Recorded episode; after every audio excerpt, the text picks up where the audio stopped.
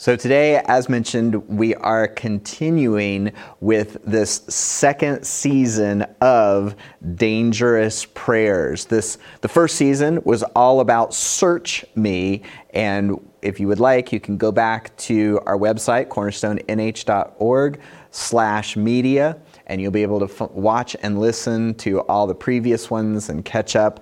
And now we are in season two, which is focused on Break Me. And the reason that we are talking through this dangerous prayer is that pain is often the path where you want and need to be. Pain, although we wouldn't pursue it, we're not necessarily happy about it, but often God will use painful and unpleasant circumstances in our life to get us where we want and need to be.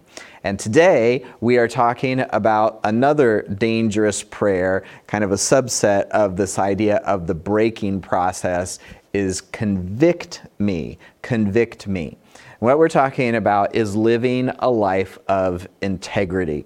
Because if we are going to line up what we believe with uh, what we do, then we have to have a life of integrity. We have to recognize when we get off course, and that's what this prayer will help us to do. It will allow us to recognize when we are off course and we're praying and asking God for that course correction. And the reason that we want to do that is that part of the place that we want to be is a life of integrity. We want to be living a life of integrity.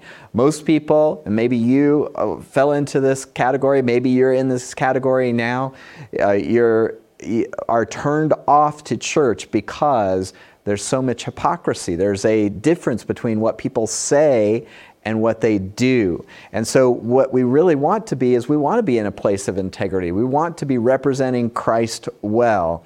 And so, it's that conviction that we're praying for that leads to integrity. Conviction leads to integrity. And that's our bottom line for today. So, at the end, I'm going to be challenging you to pray this simple two word prayer convict me. Convict me because it's conviction that leads to integrity. So let's once again revisit what we're talking about when we're talking about breaking. If you're going to pray, pray this prayer of break me and convict me, then we want to know what we're talking about and why we would do such a thing. Uh, and we define breaking as the pattern of humbling through failure, loss, sorrow, or humiliation. Again, it's a pattern. It is one of the things that God does over and over again with his people. We see it in the scriptures, we see it in people's lives. And the primary thing that happens is that we get humbled in the process. The breaking process is a process of humbling, and it can happen through failure, loss, sorrow, or humiliation. And that is painful and unpleasant at the time. It's painful and it's unpleasant at the time. However, but results in greater wholeness, healthier character, and greater effectiveness in the long run. So, why are we willing to go through this pain and this difficulty, something that's unpleasant, something that we really wouldn't choose for ourselves? It's because in the end, it results in something good. And so we pray this prayer, we pray, break me, and we pray, convict me, because we know that in the end, it's going to have good result. And this uh, process of praying for conviction is focusing in on this aspect that breaking is the pattern of humbling through failure. And if you were watching last week, we saw an example of that in the Apostle Peter's life. He, at the Last Supper, may uh, proclaim that he was going to follow Jesus to the death, and that even if anyone, everyone else denied him, he would never do so. And then Jesus, of course, tells him that before the night is out and the morning begins, that he will deny Jesus three times. And that's, of course, what happened. And so, through this process of experiencing humiliating failure, he learned something about himself and then we saw how god how jesus restored him and recommissioned him at the end. So when we're praying for conviction what we're actually praying for is a recognition of our failures. Not that we would fail, but a recognition of where we are failing. Now, why would it be necessary for us to pray a prayer like that, to convict me, to show me where I'm off track, show me where I'm failing, not living up to my own standards or God's standards? Why do we need that?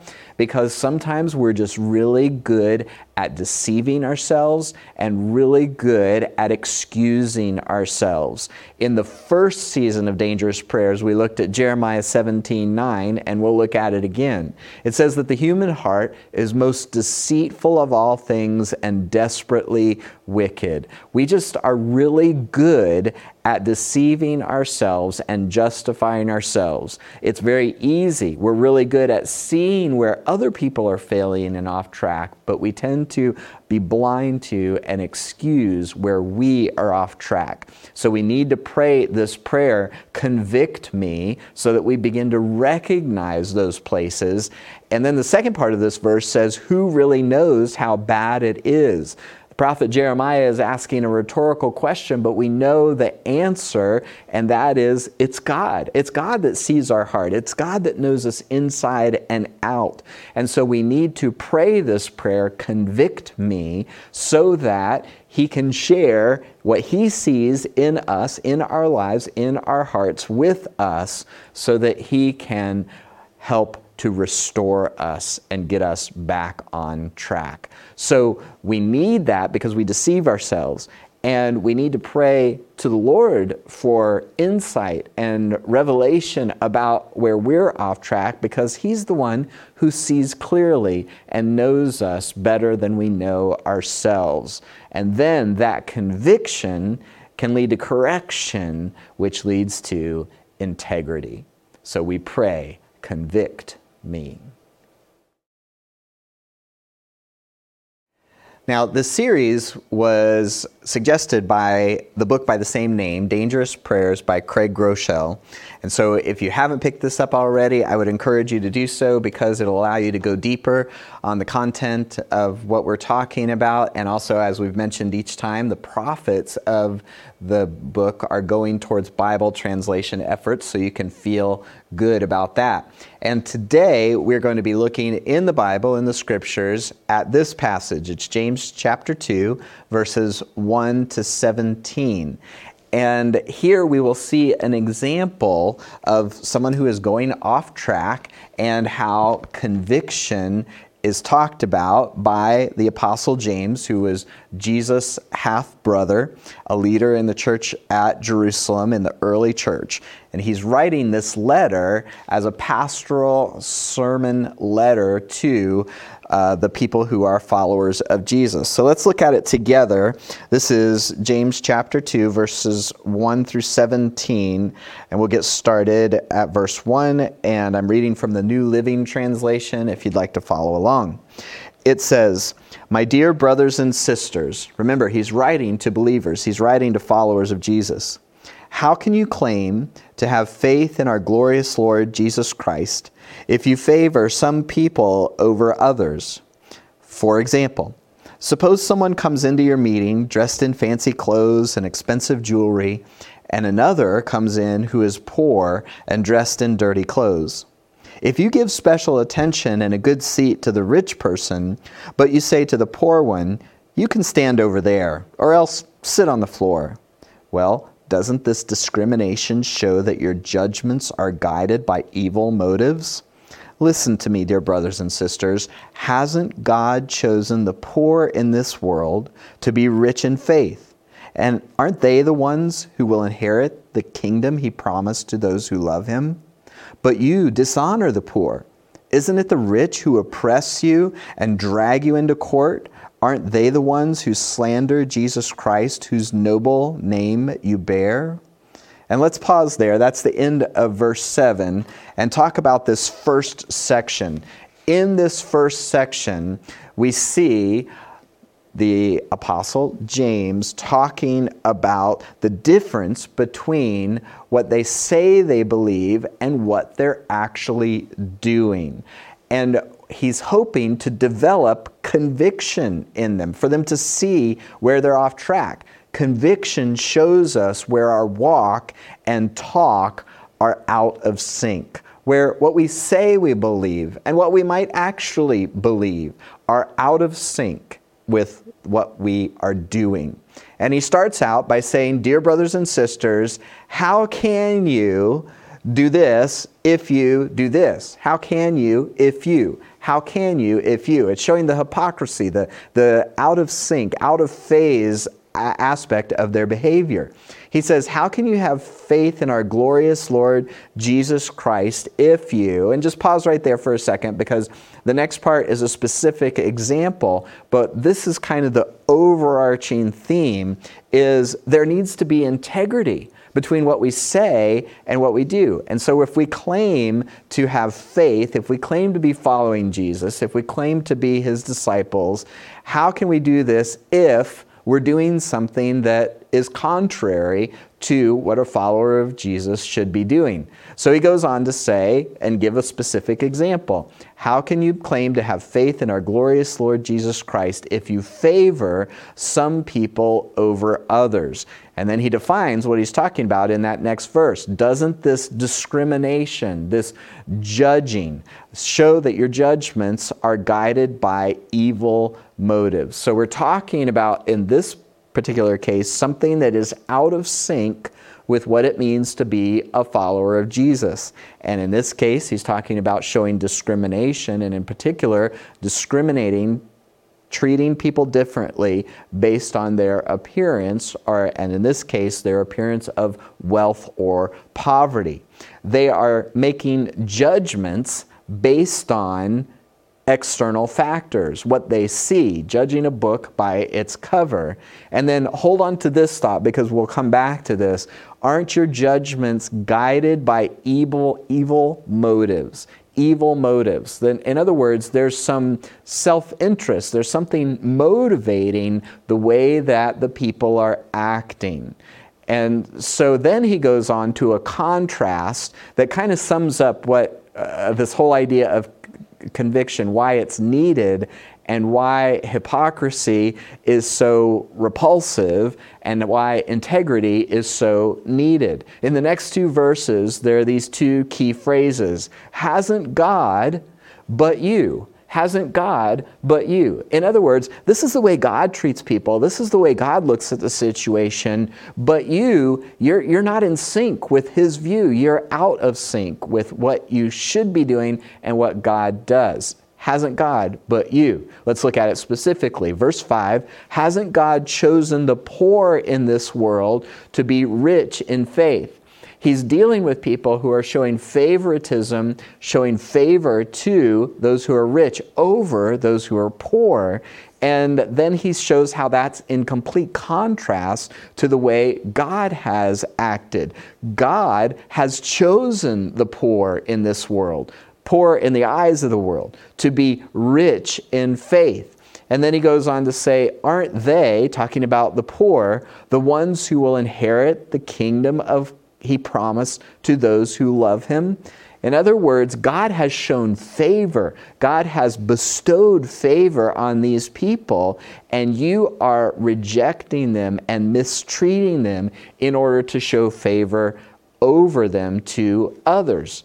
He's saying, but you dishonor the poor. Hasn't God honored the poor in these various ways? But you, you're not doing things the way God has done it. You're dishonoring the poor.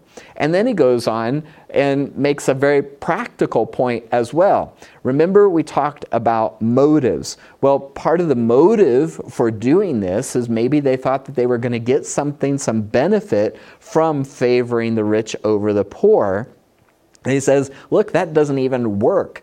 And he points to their experience. Isn't it the rich who oppress you and drag you into court? In other words, they're not doing you any favors. They're the ones that are oppressing you. They are the ones that are dragging you into court. And then he says, These aren't the kind of people that you should be associating with. Aren't they the ones who slander Jesus Christ, whose noble name you bear? Now, of course, not every person who is rich is evil. Not every person who is rich falls into these categories. Not every person who is poor is virtuous and honorable. There are good and bad all up and down throughout the economic spectrum. But what he's pointing out here is that by showing favoritism, by discriminating, they are out of sync with how God does things. He doesn't just select, choose, favor one particular group over another. And if we are going to be accurate representations of our Heavenly Father to the world, which is a part of our calling to accurately represent our Heavenly Father to the world, then we are going to avoid this kind of discrimination, this kind of judgment, this kind of favoritism. And however we split up and discriminate in our world, it's incompatible with the gospel of Jesus Christ. It's not what he did, it's not what he does, and it's not what his people do. And having made this point about discrimination, James goes on to talk a little bit more about some other ways that he wants to bring conviction to his congregation. He says, beginning at verse 8, Yes, indeed, it is good when you obey the royal law found as found in the scriptures. Love your neighbor as yourself. But if you favor some people over others, you are committing a sin. You are guilty of breaking the law. For a person who keeps all of the laws except one is as guilty as the person who has broken all of God's laws. For the same God who said, You must not commit adultery, also said, You must not commit murder. So if you murder someone but do not commit adultery, you have still broken the law. So whatever you say or do, remember that you will be judged by the law that sets you free. There will be no mercy for those who have not shown mercy to others, but if you have been merciful, God will be merciful when he judges you. Now, in this segment, he's talking about being convicted again and starts out with this example of favoritism and then goes a little bit beyond that. And what he says, if I were to sum it up, is this we can't excuse some sins because we don't commit some others. Why do we need to pray, convict me? Because our tendency is to look at all the things that we are doing right, that we have done right, and to ignore or shove to the side those things that are not in sync with God's character. So he says, yes, it's good when you obey the royal laws found in the scriptures. Love your neighbor as yourself. It's the royal law because it is the crowning law. It is the law of the king, Jesus, and that is to love your neighbor as yourself. Now, what he, like so many New Testament writers and apostles were referring to, goes back to Jesus' teaching in John chapter 13, verse 34. A new command I give you love one another. And what's new about this command is not that they love one another, that was an old command, but it is the standard. As I have loved you, Jesus says, as I have loved you, so you must love one another. What kind of love did Jesus demonstrate? He demonstrated other centered, self sacrificial love. He laid down his life, literally, figuratively, in every way. He put others ahead of himself. And so he says, I want you to love one another and I want you to follow my example and lay down your life, use your life, leverage your life to serve and benefit others. As I have loved you, so you must love one another. And then he goes on in the next verse to say that this kind of self sacrificial, others centered love is the distinguishing characteristic of his followers. He says, by this, by this kind of selfless, sacrificial, others centered love, everyone will know that you are my disciples if you love one another. And one of the best formulations to just think about this practically that I've run across is this question What does love require of me? So, in any situation, in any circumstance that you are facing, if you want to know what the right thing to do is, you think about, well, what is the loving thing? What is the other centered? What is the selfless thing to do? What does love require of me? So, back to James, he is affirming, reaffirming Jesus' royal command to love others as ourselves. And he says, but sometimes we get out of sync with that. He says, but if you favor some people over others, the example that he was just talking about, you're committing a sin, you're guilty of breaking the law. For the person who keeps all of the laws except one is as guilty as a person who has broken all of God's laws.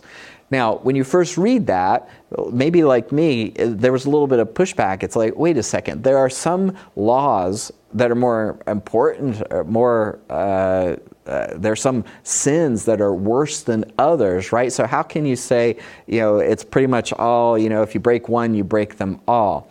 Don't think about it in terms of the seriousness of the sin. You can almost think of it as a line not to cross.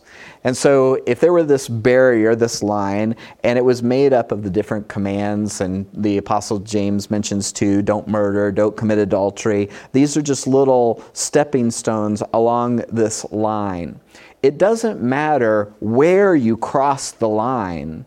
Do not lie, do not murder, do not commit adultery, wherever it is. When you cross that line, you're on the other side of the line.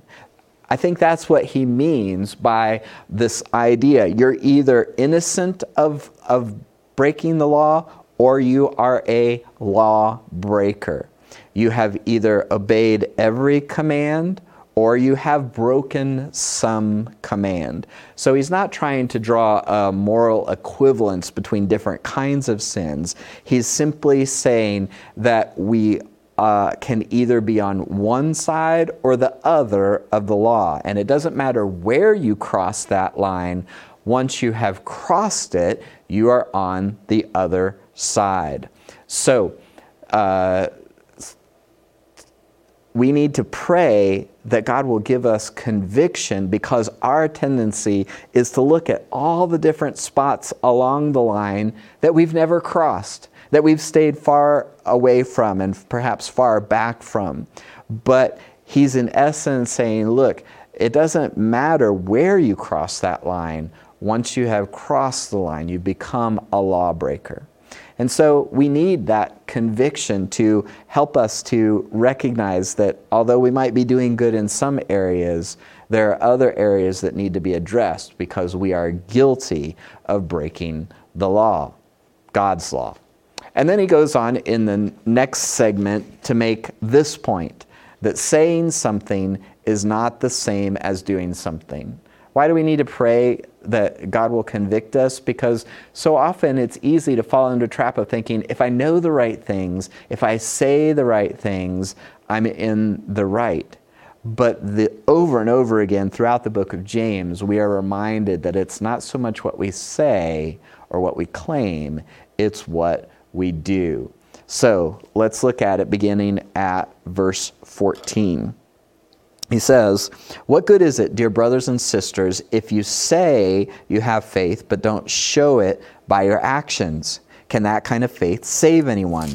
Suppose you see a brother or sister who has no food or clothing, and you say, Goodbye and have a good day, stay warm, eat well, but then you don't give that person any food or clothing. What good does that do? So you see, faith by itself isn't good enough unless it produces good deeds, it is dead and useless. Pretty strong words dead and useless. So, saying something is not the same thing as doing something. It's no good. He says, What good is it? It's, it's purposeless, it's, it's not helpful. Dear brothers and sisters, if you say you have faith but don't show it by your actions, we need to pray that God will give us conviction because saying something is not the same thing as doing something. And we want to be people of action. So we need convictions to show. We need conviction to show us where we are crossing the line. We need conviction to show us where what we're saying is not lining up with what we're doing. And we need to recognize that just simply saying the right things is not the same thing as doing the right things. Because we want to be people of integrity. We want people to look at our lives and to not have any excuse for rejecting the message of Jesus. And so conviction leads to integrity. It's, this is the place we want to be. And in order to get there, we have to pray for and receive the conviction that God will give.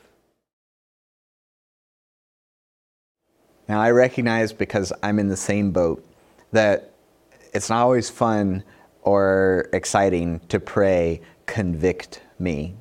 Because it would be much easier to just kind of forget about those little things that that we know we're kind of off track on, or perhaps that we don't even realize, you know, if uh, ignorance is bliss, if I don't know about it, I don't have to deal with it. But that's not really where we want to be, is it? it, it we, we don't want to be a hypocritical reason why someone would reject faith. We want to be people of integrity. We want to be saying and doing the same things. We want to be living out our faith and so, my challenge to myself, my challenge to you is to simply pray this prayer convict me. Now, so often what makes the prayers dangerous is that they're a little bit scary. And what is it that makes them scary is that we don't know exactly where it's going to lead. But remember in the first part of this series, we said that uh, we want to recognize our fears because it's our fears that show us where we trust God, where we don't trust God. Our greatest fears show us where we trust God the least. And so, if there's some fear about praying this prayer, I can understand that. You, you, you don't know what kind of conviction the Lord is going to bring in your life. But here's what I do know, and here's the confidence that you can have is that whatever He brings up, He's going to bring it up because He loves you. He's a gentle and merciful Heavenly Father, and He wants to lead you in such a way that you can be in sync with Him, that your heart will reflect His heart, that your words will be His words to your world. Your heart will reflect His heart. And so we need to be brought into sync. We need to recognize where we're off track. And when you pray this prayer, convict me, yes, it might show you things that you're not excited about learning about yourself, but the only reason that He does that is because He wants to fix it and to make things better. It's that end result that we aim for. So if you're watching online, especially on the Church Online platform, I'm going to ask our chat host to bring up that box that has this challenge in it. And you'll see right beside that, there's a place to mark the heart. And this is your response time. Nobody sees who does this and who doesn't. It just is a tally of numbers that as people click this heart, it, it, will add them up. But this is your way of responding. If you're watching on another platform, you can put an emoji of a heart or a thumbs up, or just in some way, I'm challenging you to respond and say, Lord, I'm willing for you to convict me. I don't want to be a hypocrite. I don't want to be out of sync with you. I want my words and my life to align. And if that's you and you're willing to pray this prayer, convict me, I'm going to encourage you to mark that heart, add that heart, add the thumbs up, however you want to respond. But you will know that's me. I want to I want to be included in that because I want to live a life of integrity and conviction is part of that path. And perhaps if you're new to church, new to this whole faith thing or not, maybe you've been around for a, a, long time, but there's never, you're recognizing that there's a lot in your life that is out of sync. You know that there are many places on that line that you've crossed the line. And you're wondering perhaps, is there forgiveness? Is there restoration? Because unfortunately, once you cross that line and become a lawbreaker of God's law, it's as if behind you that line turns into a wall. There's just no getting back. But for Jesus. Because what Jesus did is he reached over that wall, actually entered into our world, reached out his hand, and drew us up into his presence. He did this through coming in the person of Jesus Christ, living a perfect life, going to the cross, suffering a death he did not deserve in order that he might extend to us a life of forgiveness and purpose that we could not earn.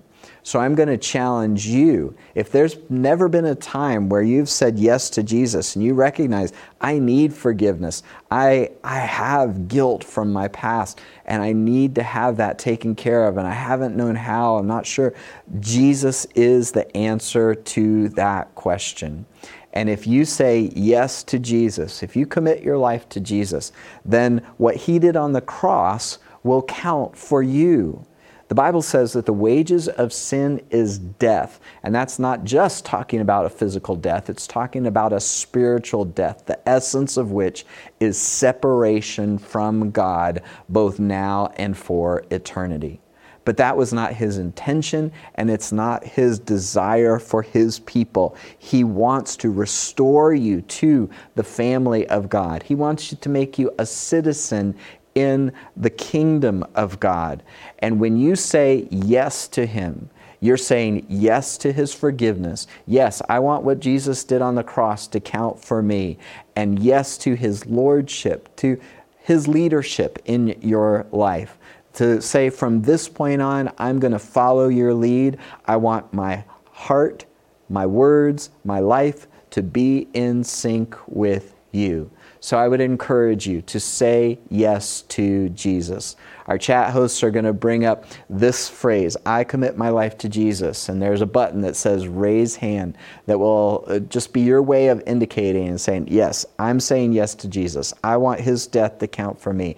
I want him to write a new ending to the story of my life. And if that's you, we would love to be able to know that, celebrate it, and resource you. You can also, at any time you're listening or watching this message, text the word yes to our church number, 603 225 2550, and we'll be able to celebrate with you and resource you as well. And that's what we would love to do. Let me pray for you and let me pray for us as a church family, as the people of God, that we would have willing hearts and that we would be responsive to the conviction that God brings so that we can have the life of integrity that we desire. Would you pray with me? Heavenly Father, I thank you for your goodness and kindness. I thank you, Lord, that we can pray a difficult, dangerous, scary prayer like convict me because we know that and we have confidence that you love us. We know this because you sent your Son to die on the cross for us. And we never have to doubt if you're for us, if you love us. We have only to look to the cross and see Jesus' sacrifice there to know for sure that you are for us. And so I pray, Lord, that for those who are making this decision for the first time, that, that uh, we, we're just celebrating that. We're just so thankful. Give them the courage and faith to understand that it's not about them, but it's about what you did on the cross. All you have to do is say yes and I pray, Lord, that many people, that you would grant faith to many people as they are listening to this message to say yes to you for the first time, so that they might be forgiven, so that they might be included in your family. I pray, Lord, for your people, that you would give everyone who is listening the courage to pray this prayer convict me I want to know where I'm off track. I want to know where my life is not in line with your heart. And give us the humility to listen, the humility to be able to recognize what you're saying to us when we pray this prayer. And then give us the power, the courage, the strength to respond accordingly, to bring our lives, our walk, in line with your talk and what you have in mind for us. Lord, we love you. We thank you for what you are doing. We thank you for giving us courage and loving us. And we pray this all in the name of Jesus Christ, your Son. Amen.